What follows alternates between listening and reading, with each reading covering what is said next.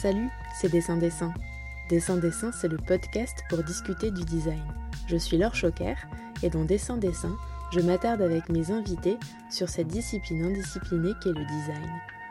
Tous les derniers mercredis du mois, c'est désormais un épisode et non plus 3 qui vous sera proposé lors de cette 4e saison, toujours pour aborder une série thématique en 3 parties. Dans ces interviews, de nombreuses personnes, qu'elles appliquent ou non cette attitude, partagent avec nous leur définition du design. Sylvia Fredrickson est une personne qu'on n'entend pas assez. Je ne vais pas vous réciter sa bio parce que je le fais en introduction de cet entretien. Je vais simplement vous dire qu'ensemble, nous avons parlé de déconstruction de l'État comme figure juridique, des parallèles et des distinctions entre design des politiques publiques et design des instances, de créativité juridique et institutionnelle, de tiers-lieux et des différentes variantes qui font la richesse du mot commun. N'hésitez pas à écouter cet épisode en 2 fois car il est très riche de références que Sylvia partage avec nous. Pendant la première demi-heure, on va parler des appuis théoriques et des définitions du commun et des tiers-lieux, et puis après, on rentre dans le concret. Bonjour Sylvia, tu es designer-chercheur, spécialiste des tiers-lieux et des communs. Tes travaux portent sur les relations entre design, technique et politique. Après avoir été diplômée de l'ENSAAMA Olivier de Serres, des Gobelins, puis spécialisée en hypermédia à l'université Paris 8, tu as mené un parcours de recherche à l'École nationale supérieure des arts décoratifs de Paris, au sein du programme Écriville Writing the City sous la direction de Rudi Baur et Sébastien Thierry, en partenariat avec le master SPEAP en arts politiques de Sciences Po, qui s'attache à problématiser l'art politique, décrire la ville et à développer des approches de conception urbaine articulant design et anthropologie du contemporain. Depuis 2020, tu es enseignante-chercheur en design des communs au sein de l'unité de recherche Écolab de l'École d'art et de design d'Orléans et associée au programme de recherche Objects, Crafts and Computation, art de faire computationnel. Nous sommes rencontrés en 2018 avant que tu quittes le pôle recherche de la Cité du design de Saint-Etienne où tu étais associée au programme de recherche Design des instances dédié aux nouvelles configurations de l'espace et des outils démocratiques. Tu as également été commissaire scientifique de l'exposition L'expérience tiers-lieu for the world dans le cadre de la Biennale internationale design 2017. Puis depuis 2019, tu es coopératrice de la coopérative Oxamine, qui est une coopérative de recherche-action coportée par l'association Lamine et la coopérative d'entrepreneurs et entrepreneuses Oxalis. Et enfin, tu es une fidèle contributrice aux travaux des collectifs et associations Savoir commun, Remix the Commons depuis 2012, qui entourent les enjeux d'ouverture de la connaissance et la question des communs, et aussi de Design commun depuis 2019, qui est une asso qui rassemble des praticiens et praticiennes issus de multiples champs du design et qui mène des actions collectives et contributives ancrées sur les territoires, féministes, réflexives et productrices de communs. Donc ça fait une sacrée bio, je crois que c'est la bio la plus longue jusqu'à maintenant, mais c'était important qu'on comprenne bien sur tous les champs sur lesquels tu agis. Donc il me semble que le plus simple pour commencer, c'est que tu nous expliques ce que le mot « commun » veut dire pour toi. Merci beaucoup pour ton introduction, puis merci pour l'occasion que j'ai de pouvoir discuter avec toi de ces sujets, c'est une super opportunité. Alors oui, je commence par les communs. Moi j'ai rencontré cette notion dans les années 2010-2012, et j'ai cheminé depuis avec elle.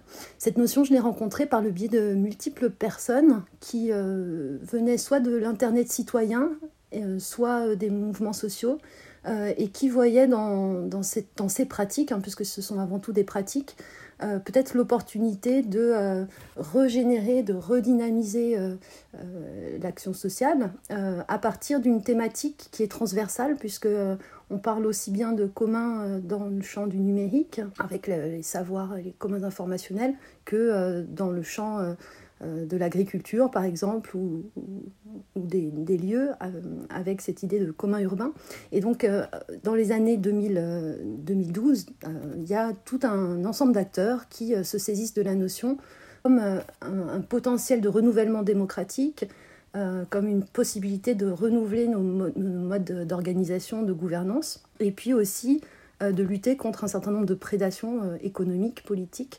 Et donc s'organise partout en France une logique articulée d'acteurs qui vont porter un plaidoyer en fait, autour de cette notion. Et donc j'ai cheminé avec eux au travers différents événements. Alors il y a l'événement Ville en bien commun en 2012, les assemblées des communs qui se sont fédérées à l'échelle municipale dans différentes villes, puis aussi des logiques de plaidoyer. Je pense à la loi République numérique en 2016, ou à différents moments électoraux où il y a eu un regain d'intérêt pour les communs. Aujourd'hui, les communs ils sont entrés un peu dans le vocabulaire courant et ils ont trouvé une définition, notamment à travers Benjamin Coriat, qui définit les communs comme un ensemble de ressources en accès partagé et collectivement gouverné, avec une structure donc, de gouvernance qui permet d'assurer une distribution des droits et des obligations entre les participants au commun et qui vise aussi à l'exploitation ordonnée de la ressource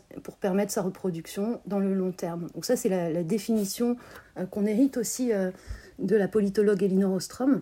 Mais ce qui est aussi intéressant, moi, ce qui m'intéresse dans les communs, c'est qu'en fait, c'est un espace politique pour penser, et cette notion de commun, en fait, elle n'a cessé, à partir du prix Nobel d'Elinor Ostrom en 2009, d'être mobilisée à la fois par des praticiens et par différents théoriciens qui vont revisiter la notion en lui donnant d'autres dimensions, en l'augmentant.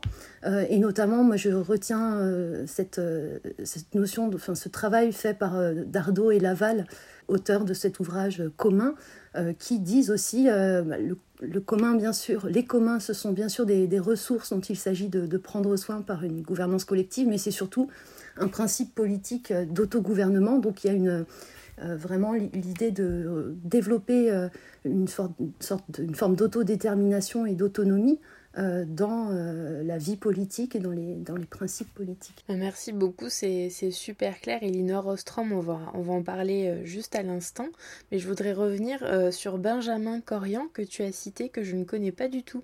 Benjamin Coriat donc, fait partie de ces auteurs qui, dans le champ de l'économie notamment, essayent de stabiliser la notion pour en faire un principe politique qui va transformer l'institution. Donc ça, c'est aussi important si on regarde l'évolution de cette notion dans sa pratique, dans ses pratiques et dans son histoire depuis 10 ou 15 ans. C'est que souvent, les communs ont été vus comme une troisième voie, une sorte d'alternative entre l'État et le marché.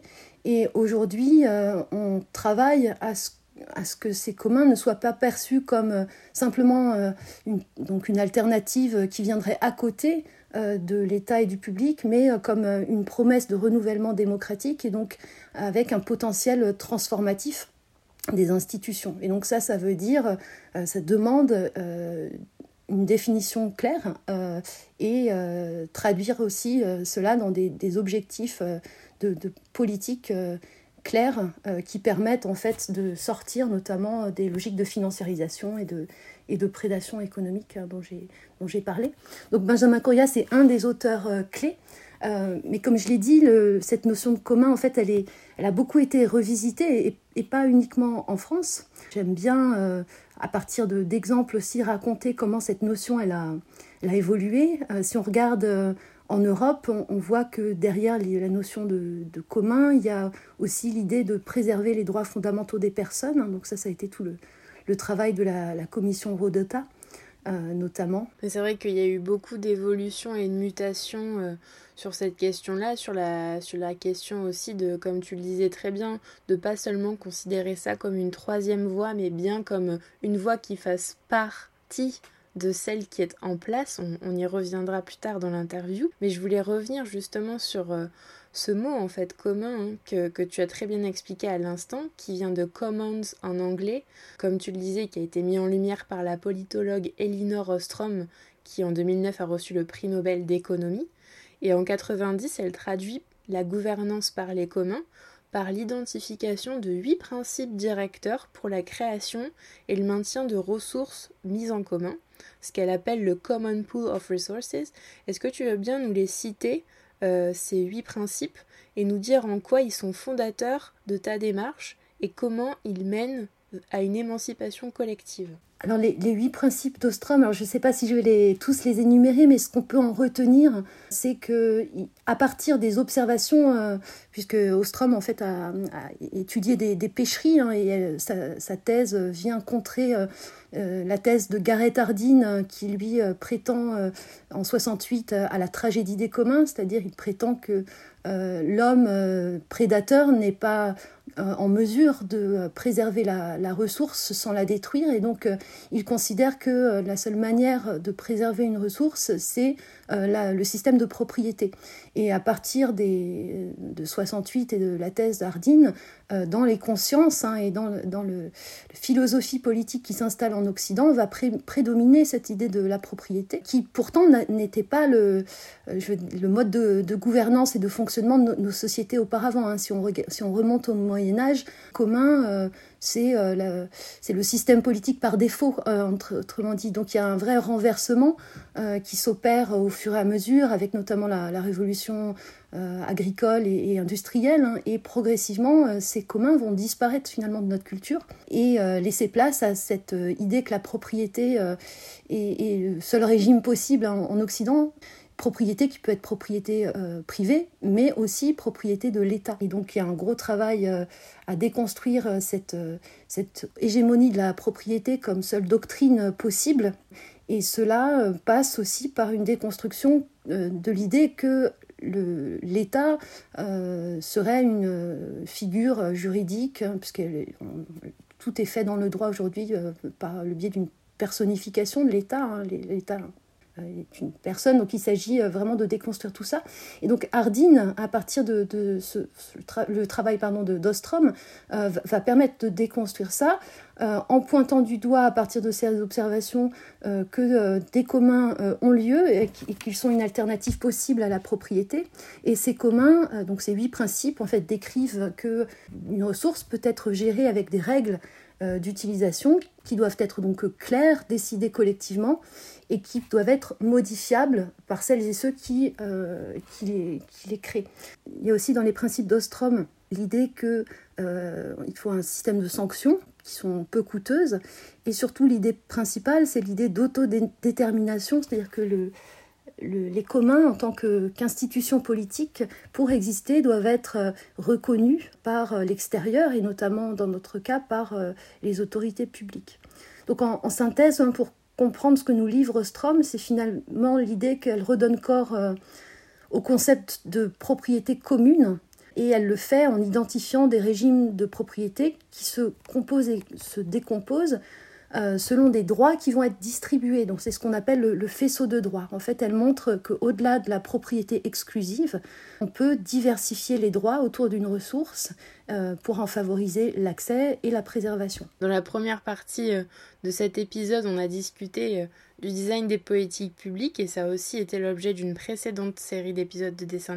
Est-ce que toi, tu fais une différence entre le design des instances et le design des politiques publiques? Est-ce que c'est pareil ou pas? Enfin, qu'est-ce qui les différencie ou non? Alors, en effet, dans mon travail, j'essaye de revendiquer ce que tu as nommé design des instances en miroir au design des politiques publiques. Pourquoi? Il y a l'idée qu'en se nichant dans le terrain des communs ou au creux des communs, on peut faire émerger une créativité institutionnelle et juridique qui ne soit pas l'unique fruit du travail des politiques publiques. Donc, derrière cette idée de design des instances, il y a l'idée d'une promesse, en fait, que la réinvention de nos modes de démocratie se tiennent aussi à l'endroit de la société civile, et non pas comme émanant des seules prérogatives des politiques publiques. Et ça, on le vérifie, ou en tout cas cette créativité institutionnelle, elle se vérifie quand on travaille cette notion de commun et qu'on en observe toutes ces déclinaisons.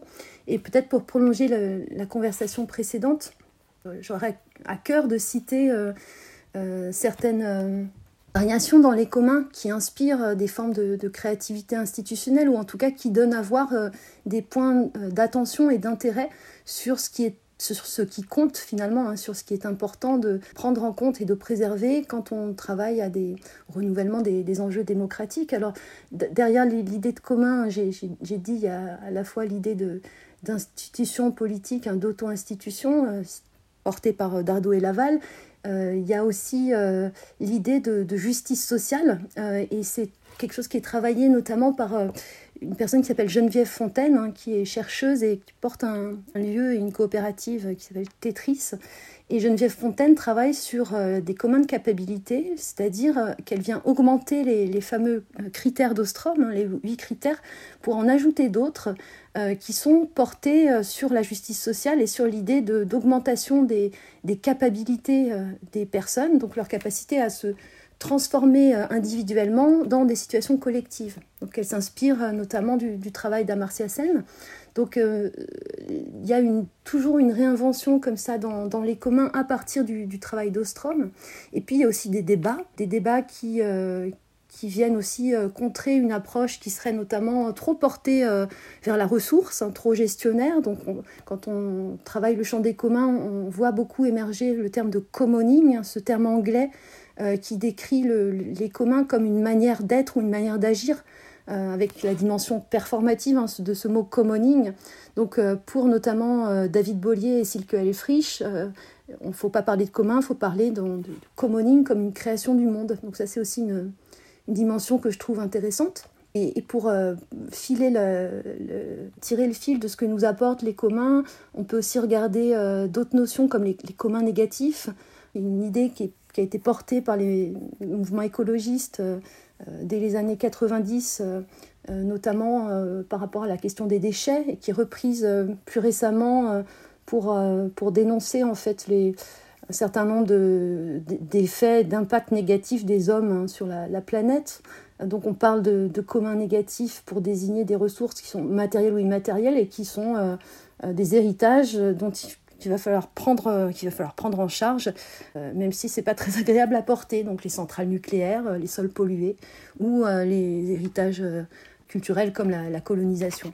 Donc les communs, c'est aussi prendre en charge ce dont on hérite, hein, c'est toute la théorie d'Alexandre Monin et Lionel Morel notamment. Ça, c'est aussi une dimension qui nous informe de la manière dont la société civile, par le renouvellement de la notion de commun, vient pointer du doigt de nouveaux enjeux. Et enfin, pour en citer un dernier, on a vu émerger aussi la notion d'un commun ou de sous-commun, en anglais undercommons, qui viennent aussi mettre au jour l'idée que derrière les communs, qui sont une forme de plaidoyer pour la pluralité, hein, on ne parle pas de commun au sens du bien commun comme ce qui serait l'universel, mais la promesse des communs, c'est l'idée de la coexistence en fait, de différentes modes de vivre, hein, de différentes manières d'être au monde. Et derrière cette notion d'un commun qui a été développée par notamment Marisol de la Cadena et Mario Blaser, il y a l'idée que avant de pouvoir faire commun, c'est-à-dire se réunir autour d'un dessin commun pour rendre hommage à ton émission, il y a la nécessité de reconnaître les différences, voire certaines incompatibilités ontologiques. Et ça, c'est notamment très présent dans les études sur les populations du Sud, hein, au regard des enjeux de préservation et de reconnaissance des peuples autochtones. Et donc cette notion d'un commun, elle est aussi importante, c'est-à-dire reconnaître les différences et les incompatibilités pour pouvoir aller de l'avant.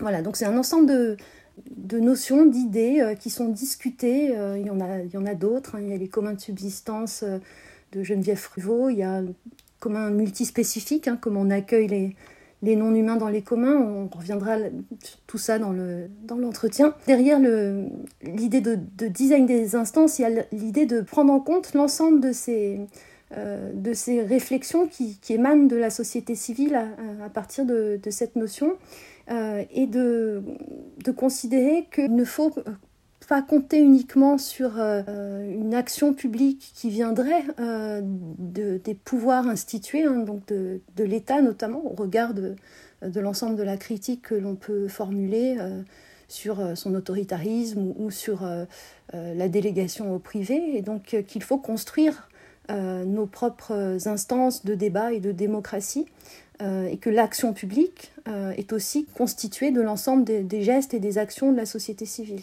donc au-delà des politiques publiques. Donc pour conclure, cette idée de design des instances, c'est l'idée de se mettre en capacité à générer et instancier un espace politique commun où l'on traite les questions les enjeux, ce qui compte. Et donc ça vient à l'encontre des seules politiques publiques qui, de manière plus prescriptive, viennent définir des usages qui auront été pensés par les administrations. Mais c'est vrai qu'on se rend compte à travers ton témoignage de toute la richesse en fait, qu'il y a derrière ce mot. Moi, je connaissais Common Links, je connaissais les communs négatifs. On va parler, comme tu le disais, du lien au vivant avec les communs multispécifiques. Mais je ne connaissais pas du tout le terme de sous-commun, c'est ça, hein, ou d'un commun? Oui, tout à fait. Alors, il y a deux termes. Il y a le terme d'un commun qui est propre à Marisol de la Cadena, qui vient vraiment des peuples du Sud, hein, qui revendique en fait une reconnaissance d'ontologies différentes. Et puis, il y a cette autre notion que j'ai moins développée là, qui sont les sous-communs, qui vient de deux auteurs, et plus spécifiquement de la culture black radicale, et qui viennent un petit peu dans la continuité des travaux de Malcolm Ferdinand. Je ne sais pas si ça vous évoque quelque chose sur l'écologie décoloniale, hein, qui viennent aussi montrer que les communs sont des formes de solidarité des peuples colonisés. On parle des peuples qui sont au fond de la cale, hein. Donc il y a tout un travail de ces auteurs autour de ces solidarités. Et des mouvements qui sont ultra situés et en fait hyper inclusifs aussi, parce que du coup tout le monde a la parole, quoi. Bon, pour poursuivre cette belle introduction et continuer à vulgariser ton propos, Sylvia, on peut aussi expliquer que les tiers-lieux, ce sont des espaces dans lesquels la société civile fabrique du droit et des formes normatives inspirantes pour la puissance publique. Lorsqu'on s'est eu au téléphone pour préparer l'interview, tu m'as dit en Italie ça existe déjà, ça émerge en France, et Grenoble mène une concrétisation à l'échelle municipale avec une actualité sur le droit des communs. Donc j'avais envie qu'on creuse un peu le sujet et que tu nous en dises un peu plus sur les exemples concrets qu'on a pu voir émerger, plus particulièrement à Naples et à Bologne, si je ne me plante pas. Puis aussi de ce qui se passe à Grenoble en ce moment avec la mission commune dont s'est dotée la municipalité tout récemment. Super, on va donc passer aussi à des choses plus concrètes, parce que j'ai beaucoup déroulé sur des notions quasi philosophiques, hein, autour des communs. Mais c'était important de bien placer justement la base de notre échange pour ensuite arriver sur des cas concrets.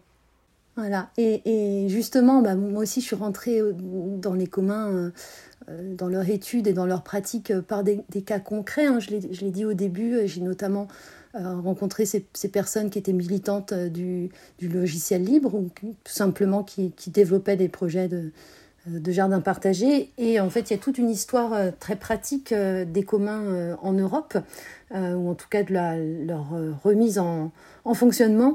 Ça passe par des expériences très concrètes qui recherchent une reconnaissance de la puissance publique ou une capacité à coexister avec les instances publiques notamment.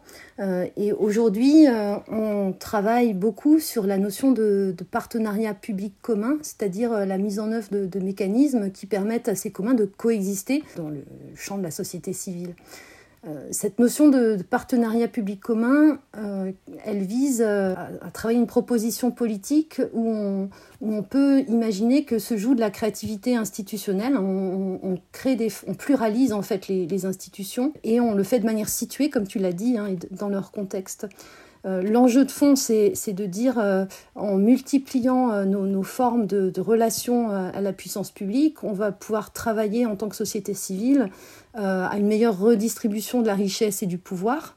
On va travailler à notre autonomie collective, et surtout, un enjeu de fond, on va œuvrer à la démarchandisation de la vie quotidienne, et donc de sortir de cette hégémonie du privé. Ces partenariats publics communs, pour l'instant, c'est plutôt, comme le dit Elisabeth Do et Nicolas Cross, hein, qui sont les auteurs d'un numéro de la revue Horizon Public sur cette thématique que vous pouvez retrouver. Ces deux auteurs disent, pour l'instant, ces fameux partenariats publics communs, c'est plutôt un mot d'ordre qu'une réalité. Et ce qui m'intéresse, c'est de vous expliquer pourquoi c'est pas si facile de travailler à de la création institutionnelle à côté des instances en présence. Eh bien, c'est précisément parce que tout notre système politique et juridique, aujourd'hui, il est basé sur la propriété, que ce soit la propriété étatique ou la propriété privée. Et donc, il y a tout un travail, et c'est un peu le cœur de mon actualité en ce moment, tout un travail de réinvention en fait, des formes juridiques qui permettent aux communs d'exister et de se développer. Il y a une auteure qui me tient à cœur, que vous connaissez sûrement, c'est Isabelle Stengers, qui parle même de commun résurgent. Quand elle dit commun résurgent, c'est l'idée que on vit aujourd'hui dans une... Comment on dit quand on perd la tête, quand on a oublié. Amnésie. Une amnésie, voilà. Isabelle Stengers, elle explique avec cette idée de commun résurgent que nos sociétés sont un peu amnésiques en termes de modalités juridiques pour faire exister ces communs. Et donc, il y a toute une réinvention du droit à mettre en place. Et aujourd'hui, les acteurs de la société civile et les acteurs qui travaillent avec l'acteur public s'y intéressent de plus en plus. Je pense notamment à la 27e région qui, depuis plusieurs années, mène un travail de fond pour faire exister une recherche sur la création juridique. Je pense notamment à un rapport qui s'appelle « Juriste embarqué » qui permet de révéler...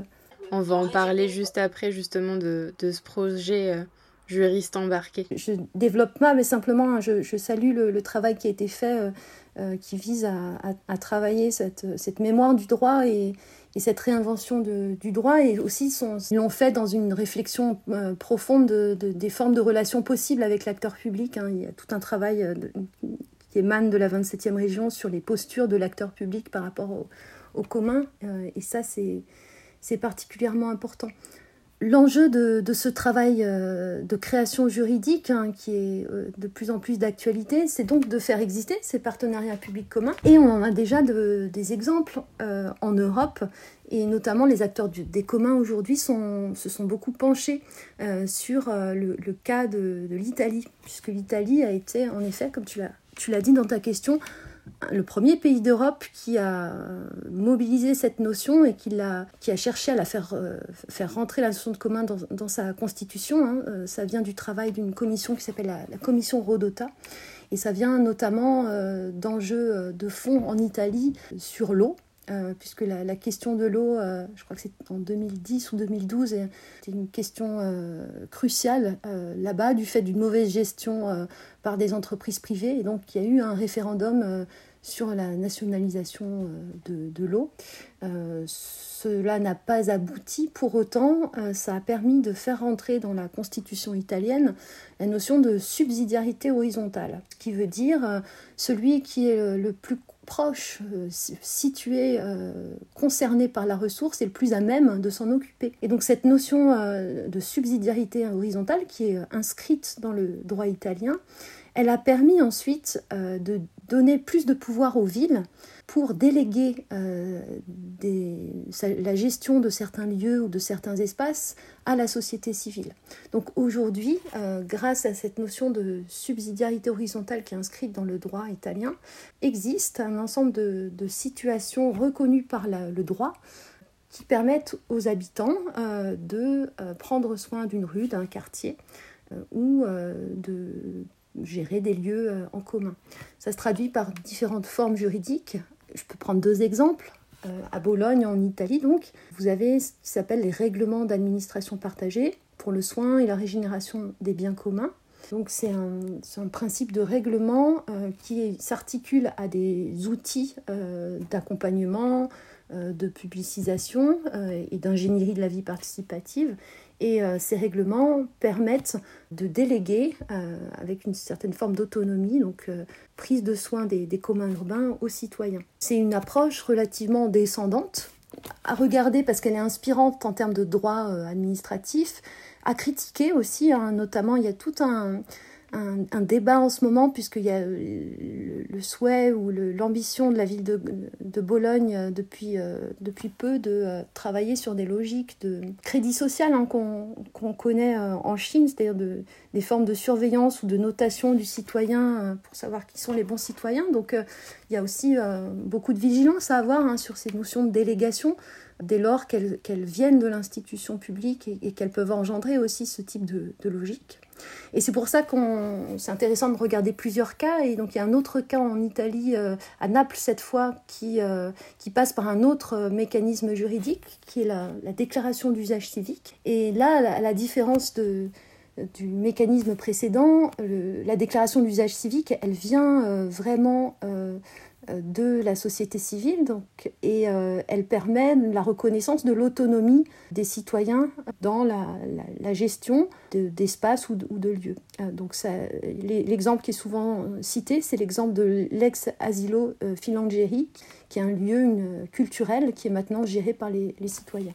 En conclusion, on peut dire que l'Italie a fait preuve d'une immense créativité juridique, et elle a été le premier pays à créer les conditions d'une reconnaissance par l'administration publique de l'existence des communs juridiquement, avec différentes visées et effets politiques. J'en ai cité des plus ou moins positifs, donc c'est quelque chose à observer. En tout cas, c'est quelque chose qui inspire les autres pays d'Europe, et notamment la France. À Grenoble, s'est joué il y a quelques mois, ça date de mars 2022, une situation tout à fait nouvelle pour la France ou à l'échelle municipale, puisque ont été votés au conseil municipal des principes pour une administration coopérative, donc un ensemble de principes qui permettent la délégation de gestion aux citoyens d'un certain nombre de biens, et cela en s'inspirant de tout le travail mené en Italie. Oui. Et la région grenobloise, tu la connais bien parce qu'elle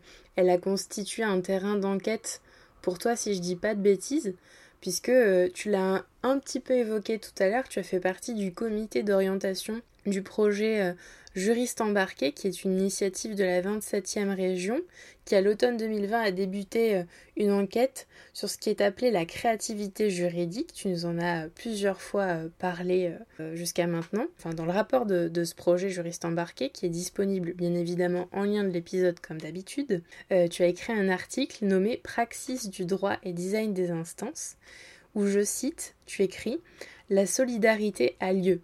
Elle s'improvise dans l'immédiateté des crises, comme elle s'opère méthodiquement, geste après geste, dans le quotidien de nos modes de vie attentifs, à prendre en compte l'urgence sociale et écologique. Elle revêt un caractère impératif, performatif. La coexistence de ces régimes de solidarité sociale, mis au jour en tant que communs, font tenir nos mondes ensemble et rendent compte d'un pluralisme juridique où l'effectivité de mécanismes spontanés, vivants voire vernaculaires, s'articule à l'instauration de règles formelles, lois, règlements, normes. Fin de citation. Donc, si j'ai bien compris, ça veut dire que faire de la créativité juridique et institutionnelle, c'est se baser sur les lois existantes pour les challenger en quelque sorte, en partant d'actions en collectif et à la marge, pour atteindre une forme de pluralisme juridique, c'est ça ? En tout cas, ce qu'on peut retenir de ce travail, enfin moi ce que je retiens du travail de Juriste embarqué, donc ce travail d'enquête dans différentes situations où du droit émergeait depuis les acteurs, on retient la nécessité de travailler de manière articulée, voire même en coalition.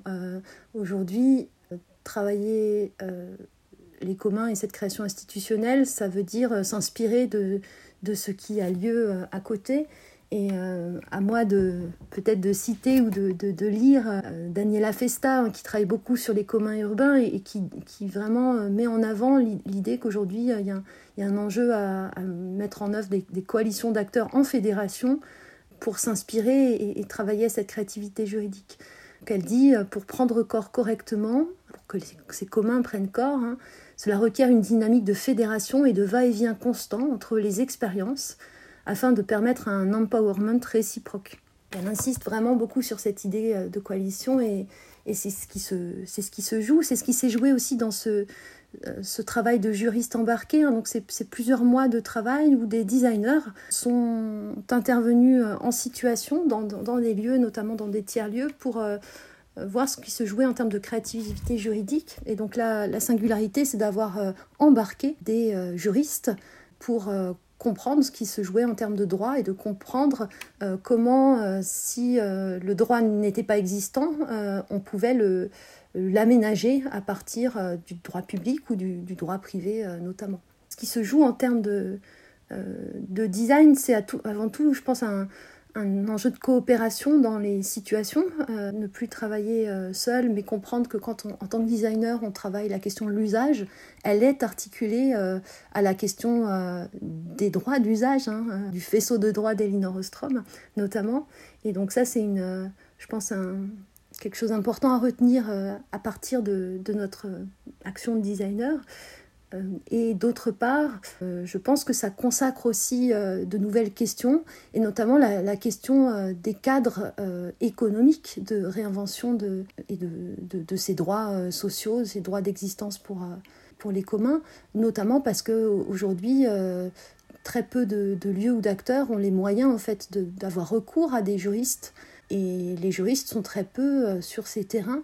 Donc la question de fond qu'a amené ce rapport, c'est comment aussi on recrée des coalitions de travail interdisciplinaires qui permettent de regarder à nouveau frais ces expériences et de les instituer comme des modèles et de construire du droit à partir de ça.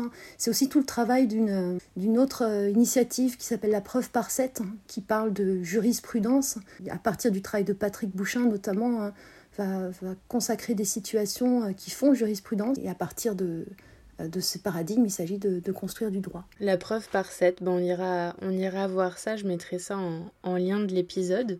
Et puis oui, c'est vraiment important que tu parles de pluridisciplinarité, parce qu'en fait, tu as cité les designers, tu as cité les juristes, mais il y avait aussi des chercheurs, évidemment, il y avait aussi des anthropologues. Donc voilà, tout ce petit monde, en fait, c'est organisé en mode projet, en allant sur le terrain dans des tiers-lieux, pour faire émerger cette fameuse créativité juridique dont tu nous parles depuis le début de l'interview. Donc tu es bien aligné avec l'invité précédent de ce podcast sur le thème de la démocratie, j'ai nommé le designer-chercheur Christophe Gouache, puisque tu affirmes qu'au-delà de la sphère des politiques publiques, de l'institution, il y a vraiment un champ de créativité et un fort potentiel démocratique qui permet de développer des rapports différents.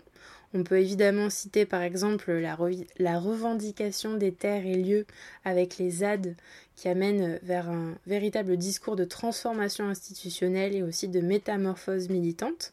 Tu l'as brèvement évoqué, mais depuis plus de 10 ans, toi t'es engagé sur ces sujets-là. Donc forcément, je vais te poser la même question qu'à Christophe. Qu'est-ce qui, en 10 ans, a changé sur la compréhension des liens entre design et démocratie? Alors ça, c'est une sacrée question et j'aurais pas prétention à répondre de manière exhaustive, mais si je me replace par le prisme des communs, justement, je peux peut-être faire état de quelques observations dans un contexte général où on observe, je dirais, la fin des mouvements sociaux dans leur forme traditionnelle. Et moi, je suis marquée, comme nous tous, je pense, par le renouvellement des formes d'activisme ou d'engagement, avec souvent des formes d'intervention plus directe. Hein. Je pense à des collectifs comme le mouvement climat, l'Extinction Rébellion. Donc il y a toute une transformation aujourd'hui des modes d'action et des formes de mobilisation, notamment ces dernières années.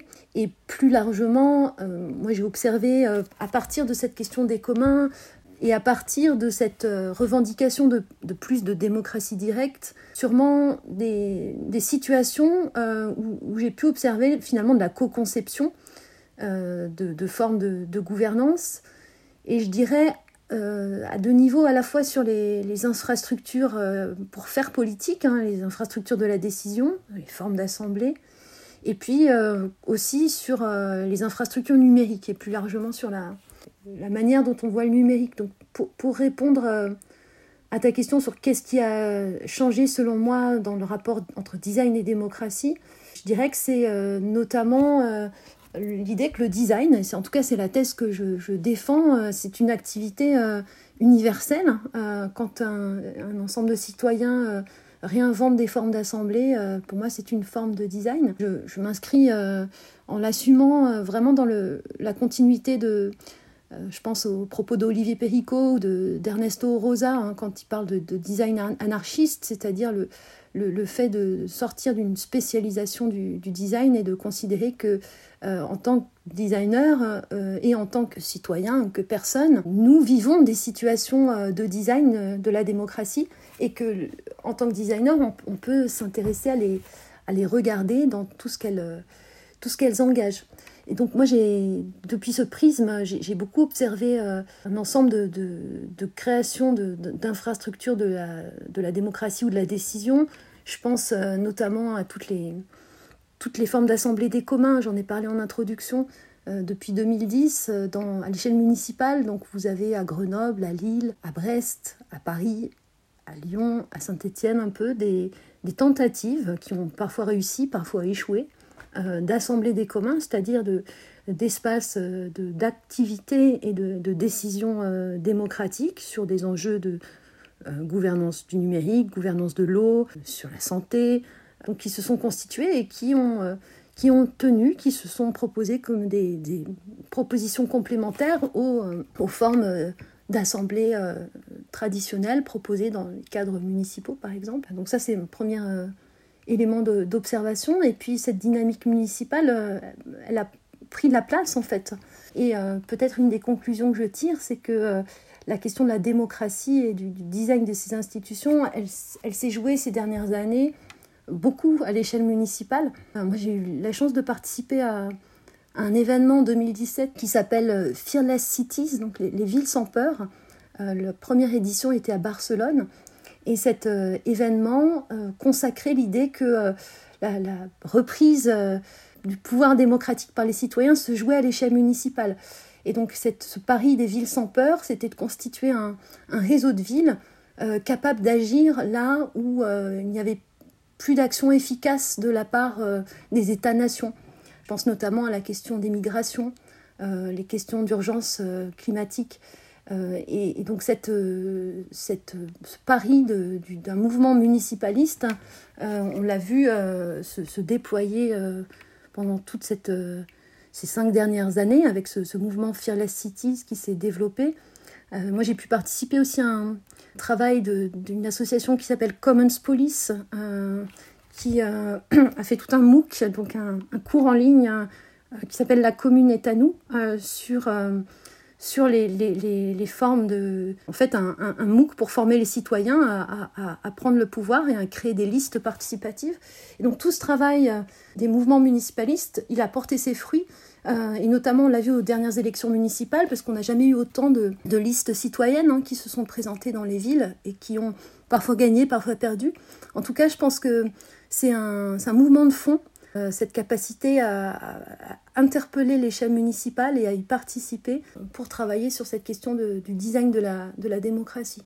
Enfin, si tu me le permets, peut-être un deuxième élément d'observation sur ce qui s'est passé ces 10 dernières années. Moi, j'ai connu les communs, je dirais, dans les années 2000-2010, au moment où on avait encore pas mal, d'espoir en le numérique, dans toutes les dynamiques du web contributif, du web 2, avec cette idée qu'il fallait plus de transparence. J'ai beaucoup participé à des collectifs comme Open Knowledge Foundation ou School of Data sur l'ouverture de la donnée, etc.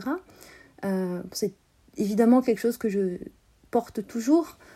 Pour autant, je pense que de ces 10 dernières années, s'est joué quand même un renversement et aujourd'hui, on n'est plus si enthousiaste avec ce web qui est un web monopolistique.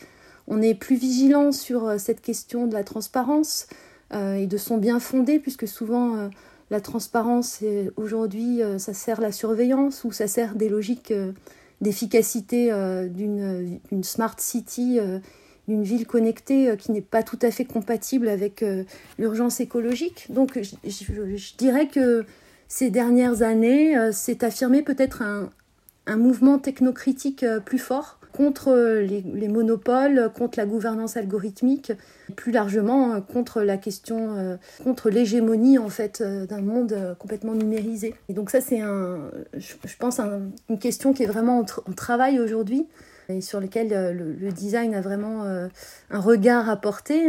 Combien sommes-nous de designers engagés dans ces logiques de développement du numérique et jusqu'à quel point et pour quel dessein.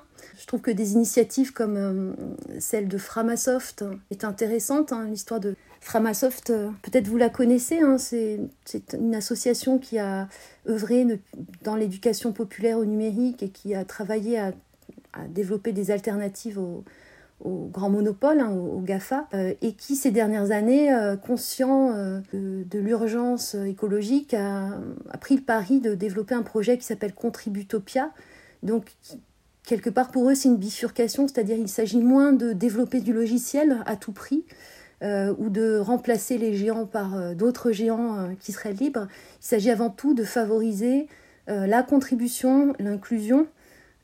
Et ça, je pense que c'est aussi un renversement de ce qui se joue dans nos démocraties contributives, une sorte d'écologie politique à créer basée sur une priorité qui serait la priorité de l'inclusion plutôt que toujours faire plus, mieux. Ouais, merci beaucoup pour tous ces exemples.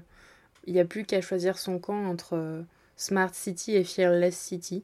Donc à vous auditeurs et auditrices, peut-être de faire votre choix après ce que Sylvia vient de dire. Tu as évoqué également Ernesto Orozza. Ernesto, je l'avais précédemment aussi interviewé dans Dessin, qui est un designer-chercheur cubain.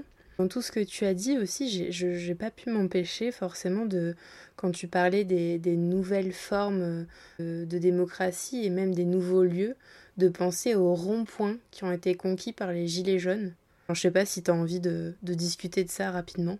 Avec grand plaisir, et ça fait écho et ça déploie des résonances à plein d'endroits. Oui, Gilets jaunes, parce que ça renverse tous les a priori sur la fin du mois et la fin du monde, et que ça relie de manière très efficace les questions sociales aux questions écologiques. Et je pense que c'est un peu le fond de mon propos aussi, à travers les différents exemples que j'ai pu donner. Pourquoi ça résonne aussi les Gilets jaunes ? Parce que longtemps, et tu l'as évoqué, j'ai enquêté dans les tiers-lieux ou agi dans les tiers-lieux qu'on va définir ici comme des espaces, des situations de rencontre qui permettent aussi de consolider des solidarités.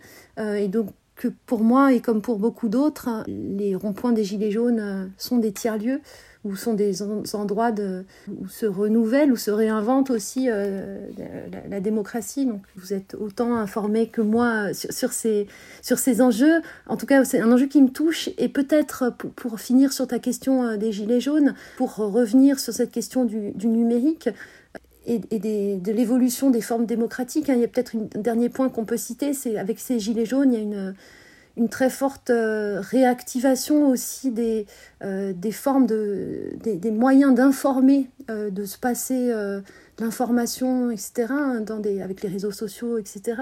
Avec d'autres, on parle d'automédia. Il y a aussi une défiance de l'information ou des médias d'information aujourd'hui, et les Gilets jaunes ont porté de nouveaux modèles de médias qui dénoncent aussi des formes de monopole et qui visent à travailler une information plus distribuée. Et à ce titre, il y a tout un chantier aussi pour le design à l'endroit de la construction de ces automédias plus autonomes, à la fois sur la question de la confiance, de la participation, mais aussi dans la lignée des réflexions de Bernard Stiegler, notamment, sur la question des modèles qui permettent de produire cette information en sortant des logiques de prolétarisation où on perd les savoirs réciproques. Et donc, il y a cette idée de travailler à le paradigme contributif, tel que disait Stiegler, c'est-à-dire de penser des designs territorialisés de l'information, Et donc ça, c'est tout un enjeu pour nous, designers, et intéressés par la question de la contribution. Et à ce titre, il y a d'ailleurs un colloque qui va se tenir en juin prochain, du 22 au 24 juin, sur les automédias, qui va réunir designers, journalistes et Gilets jaunes. Et ça pourra faire une belle continuité à ce qu'on est en train de raconter. C'est prometteur, ça faudrait que tu m'envoies les infos. Et évidemment, je peux pas... Enfin, tu l'évoques, tu le survoles. Mais c'est vrai qu'il ne faut pas oublier que le mouvement des Gilets jaunes, encore une fois, j'espère ne pas me tromper, mais je crois qu'il est parti d'une pétition sur change.org lancée par Priscilla Ludowski. Donc voilà, ça, on comprend bien en fait ce qu'a cristallisé en fait le mouvement des Gilets jaunes. Je trouve que c'était vraiment important de pouvoir l'évoquer. Tu fais la transition super, parce que tu parles de colloque, et justement on va parler du 9 mai dernier, puisque tu étais intervenante lors d'un autre colloque qui s'appelait Intersection du design, portant sur le design et la démocratie, organisé par le groupe de recherche de l'Université de Montréal. Alors j'ai pas pu le suivre ce colloque, mais en lien de l'épisode vous trouverez le programme détaillé de cette demi-journée vers lequel tu m'as orientée. Et la rencontre, elle était hiérarchisée en 3 sessions. Une session éducation, une session service et politique culturelle, et une session justice et commun, où tu étais la première à intervenir lors d'une séance appelée « Interpeller le co-design à partir de l'enjeu des juridicités », étude comparée au prisme du conceptuel des communs. Donc pour compléter un peu la réponse précédente, même si elle était pas mal riche déjà, sur ce qui a changé en 10 ans, on peut partager le constat que tu établis, à savoir que, je te cite, « Les processus de transformation par les communs informent le co-design de nouvelles dimensions de sa pratique qu'il s'agit de prendre en compte pour que celui-ci s'instaure en instrument critique en faveur de nos démocraties. » Fin de citation. Donc ça veut dire que les designers qui mettent en place cette pratique, ils et elles font en quelque sorte des allers-retours constants entre la théorie et la méthode, puisque les mouvements sociaux et collectifs à la marge de la législation transforment aussi nécessairement leur manière de faire du design collaboratif. Enfin, est-ce que c'est ça à peu près, et est-ce que tu peux nous donner peut-être un exemple simple pour qu'on comprenne justement ces allers-retours entre théorie et méthode. Je ne sais pas si c'est tant la tension entre théorie et méthode que j'ai voulu...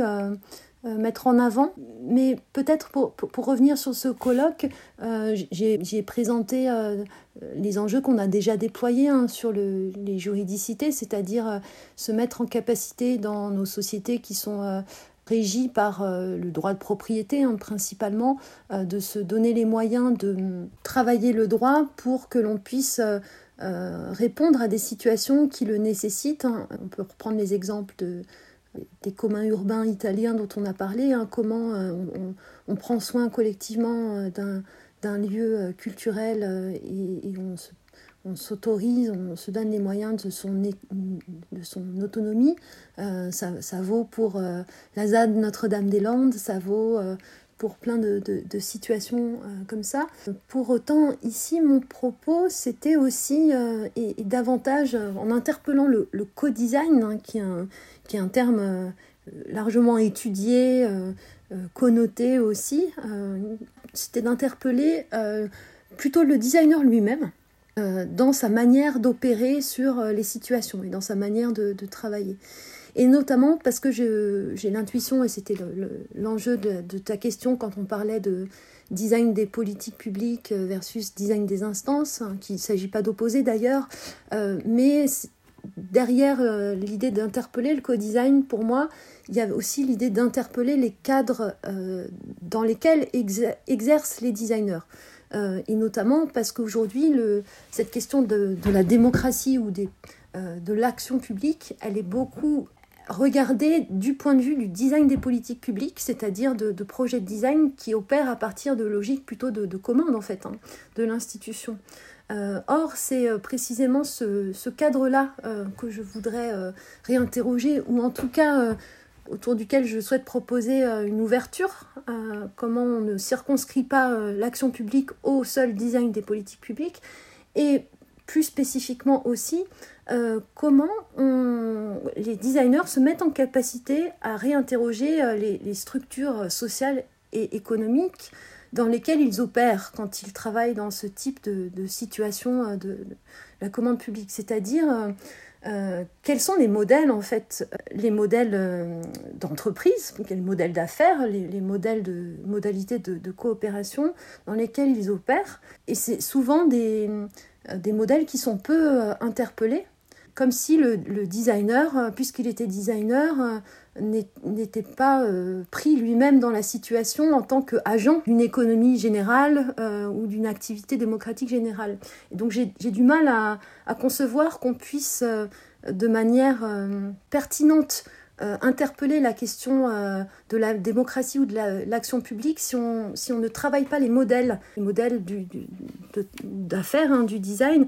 Et je pense que cette critique ou cette interpellation, elle est d'autant plus forte qu'on voit aujourd'hui tout un débat sur les agences de conseil, les cabinets de conseil. Et le risque, pour moi, dans cette logique de design des politiques publiques, c'est de reconduire des logiques de commande avec des agences de design qui sont de plus en plus grosses, de plus en plus spécialisées et reconnues comme œuvrant dans le champ de l'action publique.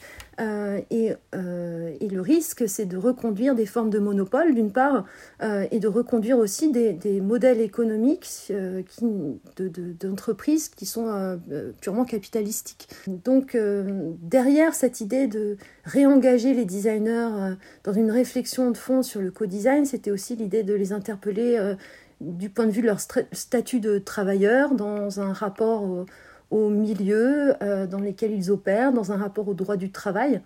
J'essaye d'explorer aussi cette question, notamment en étant partie prenante d'une coopérative d'activité et d'emploi, et en travaillant sur des expérimentations, sur des modèles contributifs qui font que le design s'opère dans des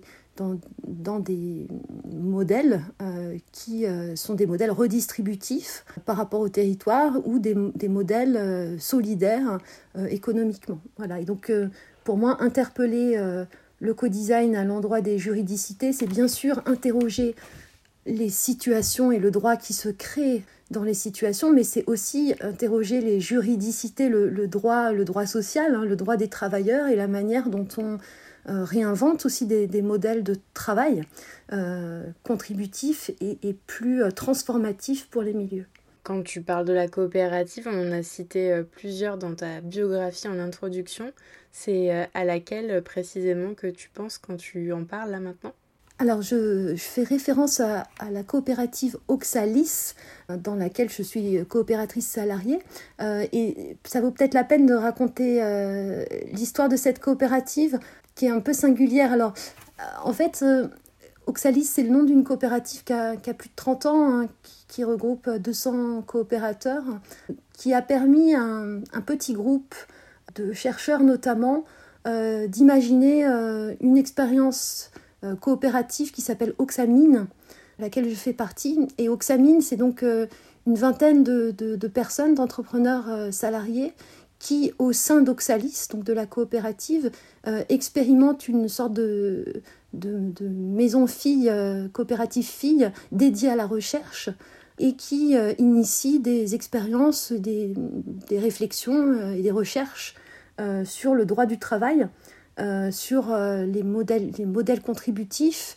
Et nous travaillons notamment avec l'ANACT à une expérimentation sur le CDI communautaire, c'est-à-dire l'idée d'être plusieurs travailleurs au sein d'un même contrat, donc en bénéficiant de la protection sociale de ce contrat, tout en redistribuant les missions, les tâches, selon les modes de vie des personnes. Donc l'enjeu de ces expérimentations, c'est à l'intérieur des modèles juridiques existants, de travailler à leur pluralisation, leur diversification, pour prendre en compte davantage les besoins de vie des travailleurs. On va passer à l'avant-dernière question de l'interview. Dans ta note préparatoire pour le colloque du 9 mai, Intersection du design, interpeller le co-design à partir de l'enjeu des juridicités, on peut lire, je cite, qu'il y a une absence de fonds juridiques pour les communs, ou plutôt leur disparition progressive dans le droit en Occident. Fin de citation. Et forcément, il y en a d'autres dont l'absence juridique est aussi flagrante, ce sont les non-humains, tu me vois venir. Depuis tout à l'heure, on discute des communs qui bien souvent prennent racine autour de mouvements sociaux. On l'a à peine effleuré précédemment avec l'exemple de la ZAD, zone à défendre, ou encore des JAD, jardins à défendre, mais il y a aussi le vivant qui est au centre des préoccupations du concept des communs. C'est les communs multispécifiques que tu évoquais en introduction. À cet endroit-là aussi, il y a un immense terrain de créativité pour le design, non ? Comment toi, tu comptes le défricher plus, avec qui ? Et on a bien compris que tu n'allais pas le faire toute seule, puisque rien n'est possible tout seul. Merci pour cette belle question. Alors, je ne suis pas spécialiste des non-humains. Néanmoins, en effet, j'ai... Des proches collaborateurs qui travaillent et au sein d'Oxamine. Il y a une initiative qui s'appelle Zoé Police, portée notamment par Nicolas Roche, qui se dédie à réfléchir et infléchir sur nos relations aux non-humains. Et puis par ailleurs, il est vrai que cette question du rapport aux non-humains, c'est quelque chose qui est travaillé de plus en plus dans le champ des communs.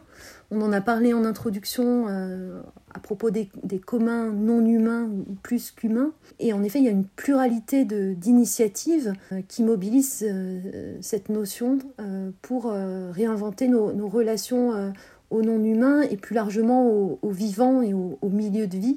Dans les communs, ça passe par différents mécanismes juridiques. Et d'ailleurs, il y a tout un débat là-dessus. Il y a des logiques de personnification, c'est-à-dire comment on redonne des droits aux fleuves, à des fleuves, à des montagnes, en tant qu'entité entité naturelle avec une reconnaissance en tant que personne juridique, une sorte de personnification. Et puis il y a une autre idée qui est l'idée de dire il faut valoriser des formes d'écologie relationnelle, donc des interdépendances entre les humains et les milieux, et reconnaître plutôt ces interdépendances et les inscrire, les protéger comme tels. Donc il y a beaucoup de débats aussi sur comment faire dans les communs. Et on peut suivre des initiatives comme le Parlement de la Loire, le Parlement du Rhône aussi, sur les questions des fleuves, et bien d'autres. Pour moi, cette question-là, elle fait écho à tout ce qu'on a pu discuter avant sur la question de la relation au milieu, et sur l'enjeu d'une écologie relationnelle. Pour moi, elle n'est pas déliée d'autres questions comme notre relation aux invisibles, telles que une théoricienne comme Sophie Gosselin peut en parler, ou notre relation aux morts, comme Vinciane Després peut les évoquer à travers son ouvrage Au bonheur des morts, ou encore même, je dirais, notre relation à toutes les entités comme les chasseurs de fantômes de Grimaud, ou notre relation aux objets, aux déchets. En fait, il y a tout un ensemble d'entités que l'on a jetées hors du monde, hors de la vue, les déchets, les fantômes, les morts. Et quelque part, on a finalement une relation à nos milieux, une manière de faire du design qui est peut-être... sans monde, ou qui a perdu un ensemble de résonances par rapport au monde. J'aime bien le travail d'Alexandre Monin et Diego Landivar, notamment, qui parle de design acosmique, de design sans monde. Et je pense que derrière cet enjeu de relation avec les non-humains, avec les milieux, avec toutes ces entités que l'on a jetées hors de la vue, il y a un enjeu de redignification. Et ça me paraît vraiment important. Et comment l'opérer en tant que designer, c'est quelque chose, c'est une question sacrément difficile, mais pour autant, je pense qu'on voit émerger dans les institutions du design, dans les écoles, parmi les travaux des designers, de plus en plus de démarches qui visent à décrire nos expériences au monde, nos interrelations, nos milieux. On parle de démarches d'enquête. Je citerai Frédérica Itoiti ou Isabelle Desron, donc enquêtée par le design, enquêtée par le dessin. Voilà, c'est toutes les théories de la tour aussi qu'on retrouve aussi dans le fait d'énumérer nos interdépendances. Et donc pour nous designers, cette question de la relation aux non-humains et leur réinscription dans des communs, eh bien, ça passe sûrement par l'écriture, la cartographie de ces interdépendances. Hier, il y avait une une très belle conférence sur le rôle du dessin dans le design, avec tout un travail sur justement ce design qui cherche à recréer des relations contre un design acosmique. Dans ce colloque, on parlait de mésographie, donc écriture des milieux. Je retiens ce terme. Je pense que c'est porteur pour nous. C'est super beau ce terme. Effectivement, ça laisse le champ des possibles ultra ouvert. Enfin, ouais, c'est à creuser. C'était est-ce que ce colloque, il est en replay quelque part, tu sais? Il fait partie des nombreux événements de la Biennale de design de Saint-Etienne 2022 et on se doute, on imagine bien qu'il y aura une rediffusion des vidéos puisque ça a été capté. Et à ce titre, je peux aussi parler d'une démarche de documentation puisque conjointement avec les écoles de Saint-Etienne et d'Orléans dont je fais partie, on a travaillé une documentation de ce colloque via un outil contributif développé par l'atelier des chercheurs. Et donc, je te partagerai, Laure, le lien pour les auditeurs vers la documentation de ce colloque. Donc, on peut retrouver tous les travaux des designers et des dessinateurs qui s'intéressent à cette question de l'enquête et des milieux. Ouais. Pour conclure, tu ne vas pas échapper à la question rituelle de dessin-dessin, Sylvia, qui est est-ce que selon toi, le design est définissable? Si oui, quelle est sa définition et sinon, pourquoi? C'est une sacrée question. Je vais répondre de manière située. C'est-à-dire, en cherchant moins à définir ce qu'est le design, j'aurais pas cette ambition, mais peut-être de dire comment je l'interprète. J'ai essayé de le dire dans les différentes contributions. Ce qui m'intéresse, c'est moins ce qu'est le design que comment on le pratique, peut-être, et quels sont les effets de nos pratiques sur le monde, mais pratiques au sens de notre capacité aussi à interroger les mécanismes économiques, juridiques dans lesquelles on se trouve et que c'est pas parce qu'on exerce un métier qu'on doit porter hors de notre champ toutes les questions corollaires à nos corps de métier et donc je plaide en fait pour regarder l'action du design dans tous ces effets structurels, dans tous ces cadres. Et peut-être un deuxième point sur ta question de est-ce qu'on peut définir le design? J'ai l'intuition ou l'impression qu'au regard des enjeux aujourd'hui, on agit plutôt, on prend le design plutôt comme un acte tactique que stratégique. L'époque appelle à beaucoup d'humilité. Et j'aime bien donc cette idée de tactique de Michel de Certeau plutôt que de stratégie. Faire du design aujourd'hui, c'est essayer de penser avec le monde et de s'articuler avec lui. Et peut-être aussi pour conclure sur notre histoire d'action publique et de politique publique, j'ai été écoutée quelqu'un pour lequel j'ai beaucoup d'estime, qui est Isabelle Stengers, il y a quelques jours, dans un événement organisé par les communaux sur la question des pratiques de soins. Et Isabelle Stengers posait la question des institutions de soins avec d'autres. Ce qui nous a paru, ce qui paraissait crucial dans cet échange, c'était l'idée que toutes les initiatives que l'on peut faire émerger, au-delà des politiques publiques qu'il faut soutenir, il faut veiller à ce qu'elles soient présentes, elles soient articulées, elles soient joyeuses.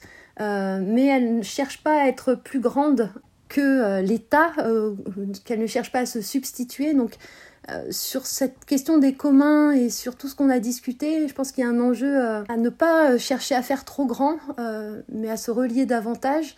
Et surtout, ne pas faire trop grand pour ne pas prétendre remplacer les droits fondamentaux portés par la puissance publique dont on a beaucoup parlé dans cet échange, mais bien pour la soutenir. Donc ça, c'est quelque chose avec lequel je voudrais qu'on reparte aussi de notre échange. Et donc Stengers, elle disait l'autre jour, je vous conseille de cultiver un humour petit et teigneux. Et j'aime bien ces mots pour conclure. Une super conclusion.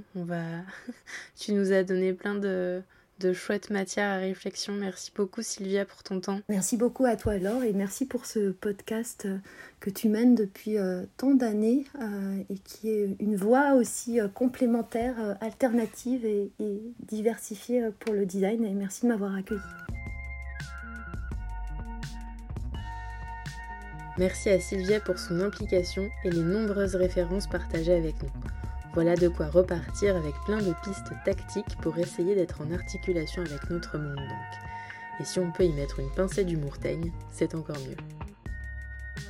Dessin Dessin est un podcast natif, indépendant et non sponsorisé. Alors si vos oreilles ont apprécié cet épisode, n'hésitez pas à ouvrir le débat en glissant des commentaires et des étoiles sur SoundCloud, Spotify, Deezer, Mixcloud et Apple Podcasts et à en parler autour de vous. Pour ne louper aucune info, vous pouvez aussi suivre Dessin Dessin sur Instagram. N'oubliez pas non plus que toutes les références abordées dans l'épisode se trouvent dans la description de celui-ci. À très vite!